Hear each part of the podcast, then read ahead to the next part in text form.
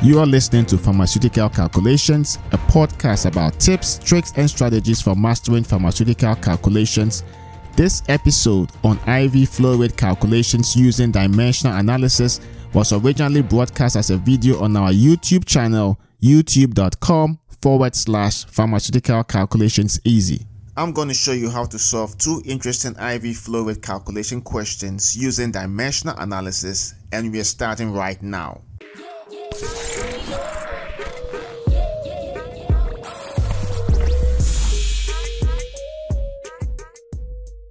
Hello, this is Dr. Dankwa.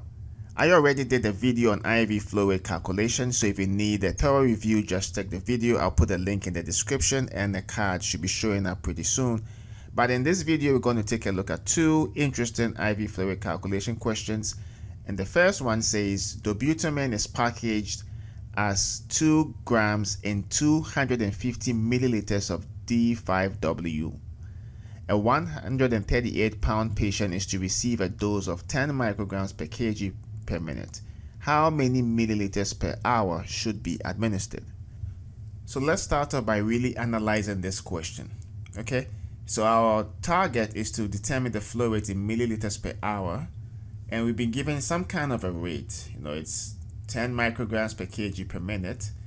We have the volume that is being infused, which is 250 milliliters, and we know the amount of dobutamine in the 250 milliliter bag. So that's 2 grams, and we have the patient's weight. So the first question that I normally get is, do we need all the information in the question? Yes, in this particular example, we would need to use all the information or the numbers that are being provided. But let's see how that works. So the real strategy will be to start off with the 10 micrograms per kilogram minute. And this kilogram is basically a normalized dose with respect to the patient's weight.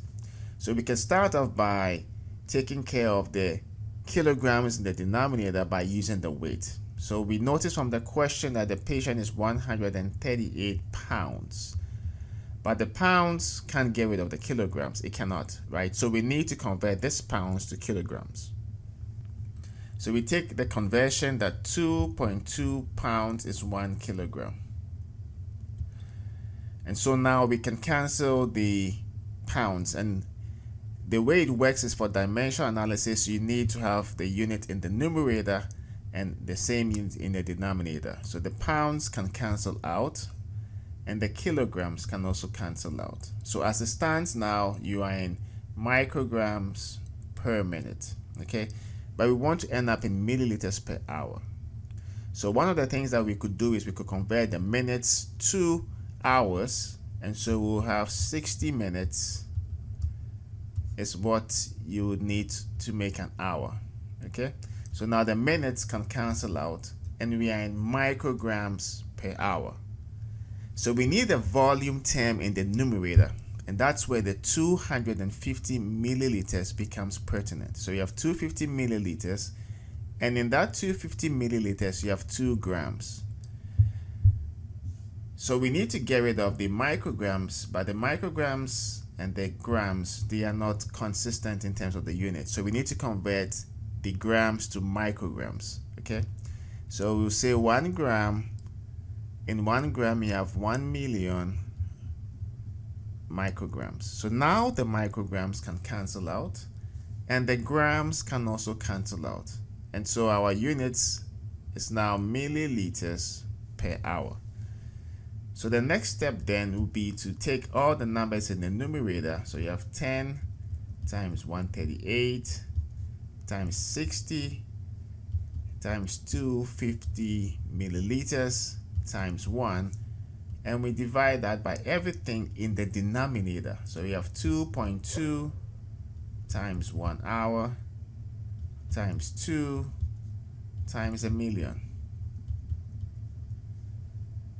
And when we do the math, that will end up giving us 4.7 milliliters per hour.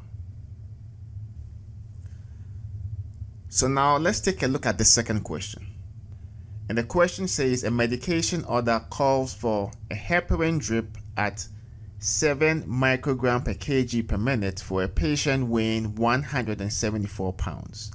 What should the drip rate in drops per minute be if the 250 milliliter infusion bag contains 300 milligrams of heparin and the administration set delivers 50 drops per milliliter? So let's start off once again by analyzing the question our goal is to determine the flow rate and the flow rate is in drops per minute. Okay.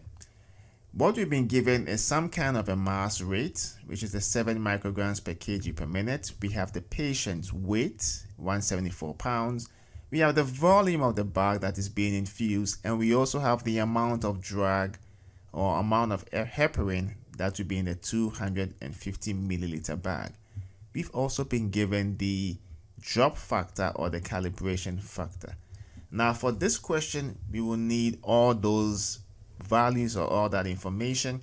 And the way we want to set this up is to start off with the mass rate. So we have 7 micrograms per kilogram minute. And the goal is to get to drops per minute okay? So we need to get rid of the kilogram in the denominator and that's based on the weight of the patient. So we take the weight of the patient and the question is 174 pounds. The pounds cannot cancel the kilograms so we need to convert the pounds to kilograms. So 2.2 pounds makes one kilogram. And so the pounds cancel out and the kilogram cancels out. We are now in micrograms per minute but we need to be in drops per minute okay? So the next thing that we can really do is we can take the volume of the bag which is 250 milliliters.